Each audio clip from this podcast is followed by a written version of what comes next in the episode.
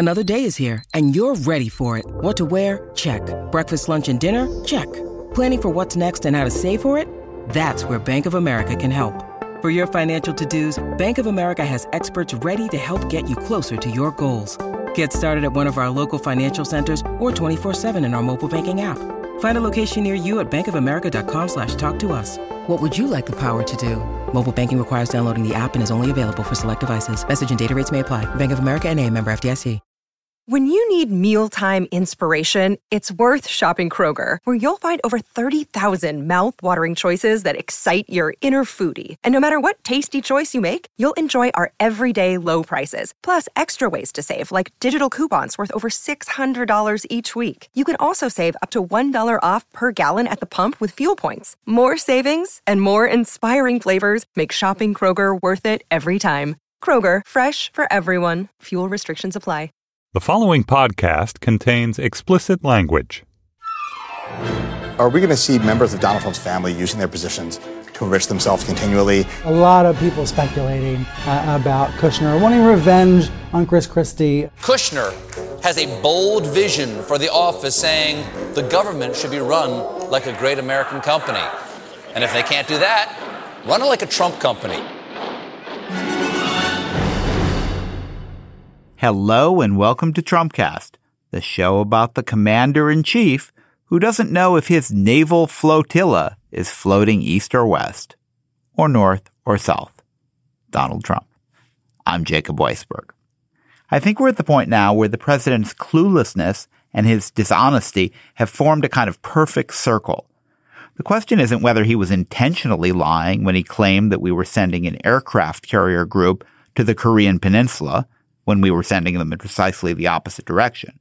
It's whether he even understood what his military advisors were telling him, or even cared. The other great example this week was about the enemy Trump thought he was sending that carrier group to challenge. In an interview with his favorite breakfast television show, Fox and Friends, he referred to North Korea's boyish leader Kim Jong un as the gentleman Bill Clinton dealt with. In fact, that gentleman was Kim Jong un's father, a gentleman known as Kim Jong il, or as George W. Bush liked to call him, Kim Jong II. That gentleman died in 2011. So how can you call the president a liar when he clearly doesn't know his jongs from a hole in the ground? On today's show, I'll talk to ethics watchdog Richard Painter about why he's suing Donald Trump in federal court.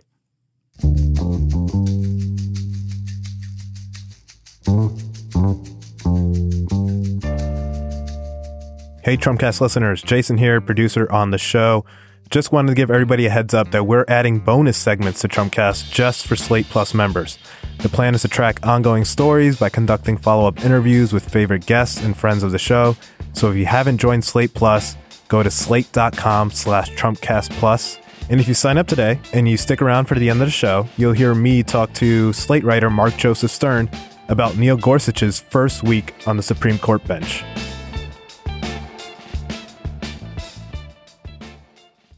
My guest today is Richard Painter. He teaches law at the University of Minnesota. He was George W. Bush's top ethics lawyer. Now he's Donald Trump's top ethics critic. Richard, thanks for joining me on the show. Thank you very much. So this is just before we get into like the details of everything. It is a full-time job keeping track of the ethics issues around the Trump White House. I mean, it's just a it's just a welter of stories every day. How do you how do you keep track of it all, and how do you uh, get a sense of what's what's most important and what's what's a little less important? Well, Jacob, that's what you guys in the press need to do. You need to really keep tabs of what's going on because this is a morass of conflicts of interest. Every administration has a lot of conflicts of interest, but this one has more than most because it's not just the president, but other members of this administration have not been divesting of uh, assets that creates conflicts of interest. Uh, and on top of that, uh, you have all the uh, uh, foreign government entanglements, uh, and of course, campaign finance and all the problems we've always had. So it, this is going to be a very, very challenging four years. So let's just start. I mean, the, the original sin you just alluded to is failing to divest from his assets. There was a way Donald Trump could have dealt with this, right? Which is just sell his company, put the money in a blind trust and be able to say that I don't benefit from anything that happens to that business I used to own. Exactly right. Take the money, invest it in conflict-free assets, mutual funds, and uh, government bonds. There are lots of conflict-free assets you can have. Or put some of it in a blind trust so the trustee can invest it in fancy stuff like the uh, hedge funds and the private equity, but the trustee doesn't tell you about it. Yeah, so but, you don't have the conflict because you don't know what it is. But that's a got to be a real blind trust, not these trusts they have set up here in the Trump family. Those aren't blind trusts because first of all, his family members are running it, and there's no way to to know what they're telling him or not telling him. But you just got to assume that he's he's aware of it, and the people on the other end of transactions are obviously uh, aware that they can be doing things that are helpful to him. And of course, that's what's going on. We have countries all over the world. Uh, they seem to want to, uh, you know, give more trademarks to the Trumps, and uh, uh, the message is that uh, uh, countries all over the world are open for business for the Trumps. The Trump uh, sons are traveling around uh, trying to cut deals, and everybody's scrambling to be in good with the United States government by doing deals with the Trumps. And that's that's not right. That that's not the way it should be. And I guess it would be one thing if his sons really were off running the business, even if it's not, even if he hadn't divested it uh, from it as he should. But they're on the lawn of the White House and his daughter's there, and they, there just seems to be this constant mingling of their personal business interests and public policy and public business, which I have to say is it does just seem shocking. It's becoming routine, but it's still pretty shocking. Well, it is shocking, and and they should have had a clear separation. He could have told the children, uh, the the two sons who were just running the business, supposedly, uh, that if they wanted to license the Trump name as their last name too, they could go and run hotels or run whatever using their name, and they could make the money. But that money shouldn't be going to him. That would be going to uh, to them for using their name. They'd be associated with their services. You know, and I don't think we try to bar his children from using their last name. I we hope they wouldn't be too tacky. But I'm old enough to remember Billy Beer when Billy uh, Carter, Jimmy Carter's uh, brother, was selling beer, and, and you try to control the tackiness factor. But the, the difference here is that the money's going into the president's pocket. It's funny you mentioned Billy Beer. I mean, that's an interesting example. But the one thing, I mean, I was a, I was a kid. I vaguely remember that. But two things you'd say about it. I mean, one that was a huge embarrassment to Jimmy Carter that his brother was off trying to profiteer on the family name, and I think they reined him back in. But second of all, that was a huge scandal. Like Billy Beer must have been like on the cover of Time magazine as an outrage. And now, you know, that would be like the least bad of 25 things that would happen on any day in the Trump White House. Well, yes, this would be like Billy Beer, but you'd be marketing massive amounts of beer all over the United States, and the money wouldn't go to the brother, go directly to the president of the United States. And then to add to that, uh, people would just pay massive amounts of money to put the last name of the president on a product or on a building uh, you know, as I say, I think any other president would have been impeached uh, immediately for that. And the only argument used to justify this is, well, he was doing it already, so it has nothing to do with his being president. What's it? What kind of overall ethics score do you give the last several presidents? I'm just curious when you think about, you know, forget Watergate, but I'm talking about these kinds of issues about people profiteering from government service, nepotism, revolving door lobbying. I mean, if you look at presidents since Nixon, or if you want to leave Nixon out of it, since Carter, who was good and who was who was bad, and how how much worse is Trump? Well, I have some bias here because uh, President George W. Bush is my client. I was the chief White House ethics lawyer from 2000 to 2007. But if I were to uh, uh, step back and objectively rate what these different administrations have done, uh, I would say pretty much the same, except for President Obama had a, a, some noticeable improvements because of his executive order of January 2009 uh, that uh, restricted the revolving door, uh, particularly between the lobbying firms and the government, and also other private sector entities in the government uh, so the the, uh, the executive order in the Obama years, uh, I think, was a substantial improvement over all of the, the previous administrations. Uh, you know, in recent memory, and I give him credit for that. Uh, the Trump administration is uh, down in the uh, new lows, I would say, and, and they've adopted executive orders a little bit like the Obama one, but has a lot more loopholes. But uh, they, even though they uh, have some restrictions on lobbyists, their uh, position with respect to the president's own conflicts of interest, his family's conflicts of interest, cabinet members who have conflicts of interest, uh, is so uh, abysmal that I, would have to give them uh, really very low rankings on ethics. In some ways, this situation is worse than Nixon. Huh. Well, elaborate on that. Why is it worse than Nixon? Do you think? Well, the uh, certainly the the break-in we have here. We of course have a break-in, some of the Watergate break-in, but the break-in at Democratic headquarters was this time into the computers. And uh, unlike the Watergate break-in that involved third-rate burglars who didn't even know what they were doing, uh, this involves uh, Russia, a country that has been trying to destabilize the United States at least since the Russian Revolution in 1917. I mean, they've been trying to uh, support fringe elements and destabilize our system. And only recently they moved from supporting the far left to the extreme right. But we clearly had a break-in. We've got a, a foreign power involved, uh, a superpower, uh, and substantial evidence that people close to the Trump campaign were involved or knew or cooperated with it. We don't have the information yet. And so at this stage, the Russia situation is worse than Watergate. Now, President Trump could fix the at least some of the problem if he were not to do what Nixon did and cover up. If he were to completely cooperate in the investigation, uh, make sure we get to the bottom of who helped the Russians, uh, disclose his tax returns so we would know for sure that he isn't getting money from the Russians. He doesn't have a financial dependency on the Russians. Uh, but we have to get to the bottom of this Russia thing. It is extremely serious. Now, I understand you are leading a lawsuit against Donald Trump. Can you explain what that's about? Uh, this is a uh, lawsuit brought by Citizens for the Responsibility and Ethics in Washington. CREW is the uh, acronym for our organization. I'm the vice chair. The chair is uh, Norman Eisen, who is the former chief ethics lawyer for President Obama.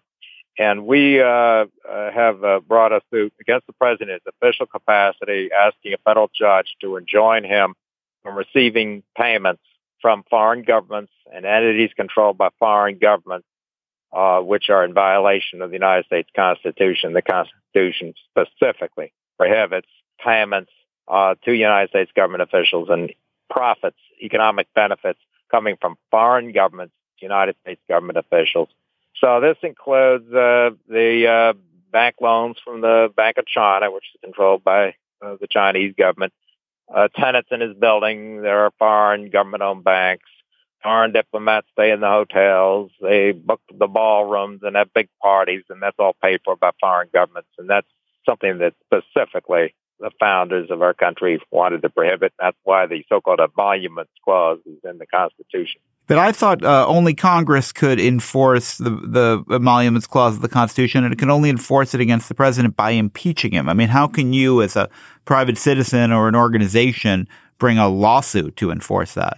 Well, uh, the uh, uh, there there are two separate questions: who could enforce? Uh, and yes, Congress can enforce it through impeachment, which is a very very ugly and political process.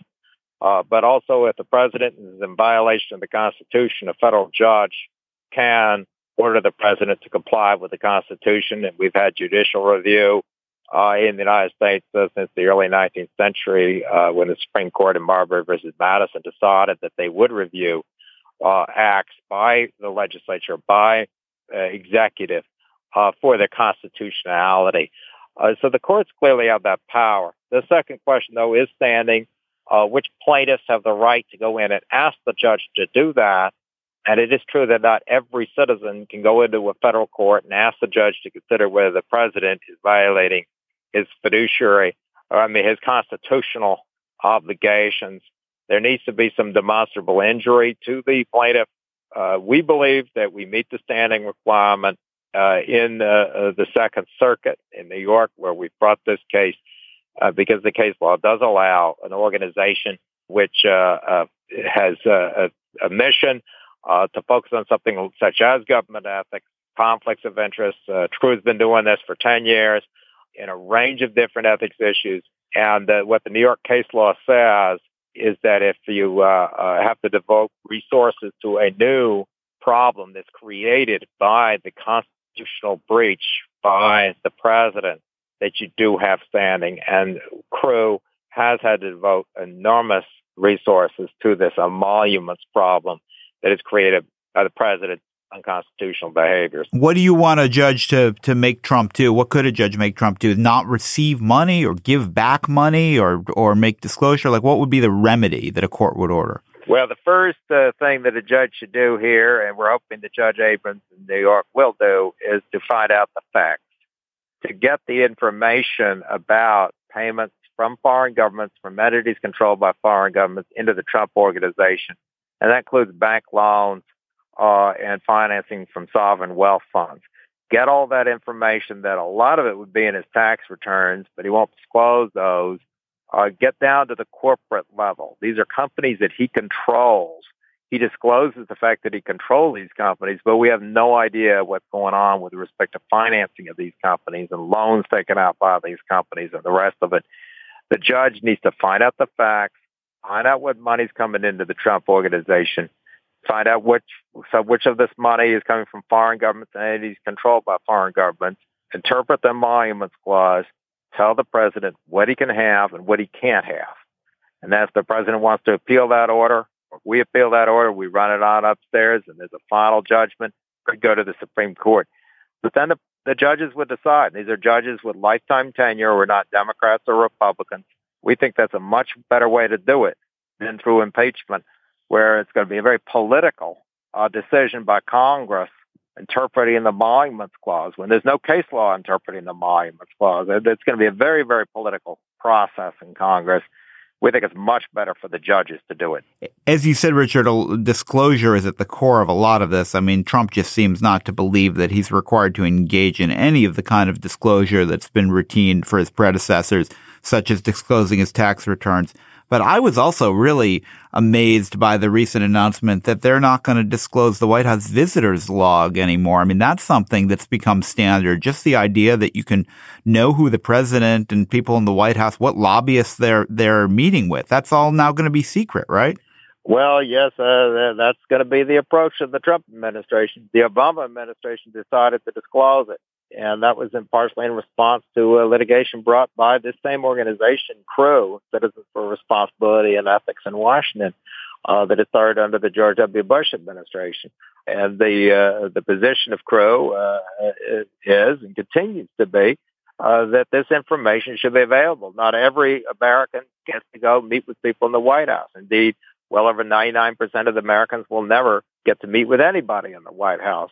Uh, there's a tiny fraction of people, most of them are either billionaires or lobbyists, who get to go behind the gates. They, we have records from the Secret Service as to who goes in and out, and uh, we believe the public's entitled to that information about who these select few people are who are having this unique opportunity to influence decisions made in the White House. Lastly, Richard, I wanted to ask you about nepotism. So put aside these issues about the, the, about the business, about them not disposing of the business and and not making proper disclosure. But if they if they in another world where they followed those kinds of rules, do you think it would be problematic that Trump put his daughter and son-in-law in such positions of authority and had them essentially running large swaths of the government? Well, there's certainly appearance issues with that, and there may very well be a legal issue because uh, uh, the Congress enacted an anti-nepotism statute in the late 1960s. This was after the Bobby Kennedy appointment as Attorney General. Yeah. Uh, and the uh, Congress specifically prohibited uh, officials, including the president, from appointing relatives uh, to positions in agencies they oversee. There has been some subsequent uh, laws saying that the president has unfettered discretion to appoint who he wants to the White House staff. So there's a debate about whether the anti-nepotism statute applies to the president's appointments in the White House. The Office of Legal Counsel at the Justice Department gave an opinion on the last day of the Obama administration that the uh, conflict of interest laws did not apply. I mean, sorry, the anti-nepotism law did not apply to the White House appointments by the president. This is very different than the advice that was given to me when I was in the White House and uh, to Jimmy Carter, who was told that he could not even have his son be an intern in the White House. So the Office of Legal Counsel has taken a different position on this. I looked at their opinion letter. I, I, I just don't know whether I agree or not. I I, I think that one's a close call uh, under the anti-nepotism statute. Has uh, your old office been politicized? I mean, George W. Bush, to his credit, seemed to recognize that he needed some some independent legal advice on ethics issues, and he, you know, had you around to help keep him straight. I get the sense Trump's more likely to get a bunch of yes men, yes people to tell him that whatever to find a justification for whatever he wants to do. Well, yes, his uh, ethics counsel at this point uh, is not getting off to a strong start. When Kellyanne Conway got in trouble for um, uh, hawking the Ivanka merchandise on Fox and Friends, which is a violation of the government ethics rules, uh, he wrote a letter to the Office of Government Ethics saying that the ethics rules don't apply to the White House staff. That's just flat out wrong. The Office of Government Ethics regulations do apply to the White House staff. That's what I told the White House staff, and same with President Obama's ethics counsel. So that that position was wrong. And then they also tried to take the position that Ivanka could be um, a uh, just a volunteer and not be a government employee. And the the reason they were doing that was to try and argue that the uh, financial conflict of interest statute didn't apply to her. And uh, they said, well, just as long as she's not paid, she can sit there as a volunteer and do all these official things. And they wanted, they were going to give her a West Wing office, a security clearance, a lot of official work to do, and say she's not a government employee. Once again, that's just wrong. Uh, and we had to write a letter uh, about that. There's a criminal conflict of interest statute, and you can't uh, duck uh, out from it by saying, well, uh, the government didn't pay me for my work, so I'm not really an employee, uh, but I'm doing all this stuff that other employees do. That will not work. So they've been wrong on that. They're trying a similar game with Carl Icahn, who they're trying to pretend isn't a government employee uh, he's carrying out White House functions. So the, putting it all together, the White House ethics shop is in disarray and is not interpreting the law correctly at all. Uh, fortunately, a lot of these people, such as Ivanka and Jared, uh, they have their own private counsel, and those private lawyers are a lot better and more cautious. I've been speaking to Richard Painter. He was George W. Bush's top ethics lawyer. Richard, you're going to be a busy man for the next four years. I uh, think so. I don't think President Trump's going to be calling me, but uh, I'm certainly uh, busy keeping track of what he's doing and what he's not doing to address conflicts of interest. Thanks for joining me on the show today. Thank you very much, Jacob.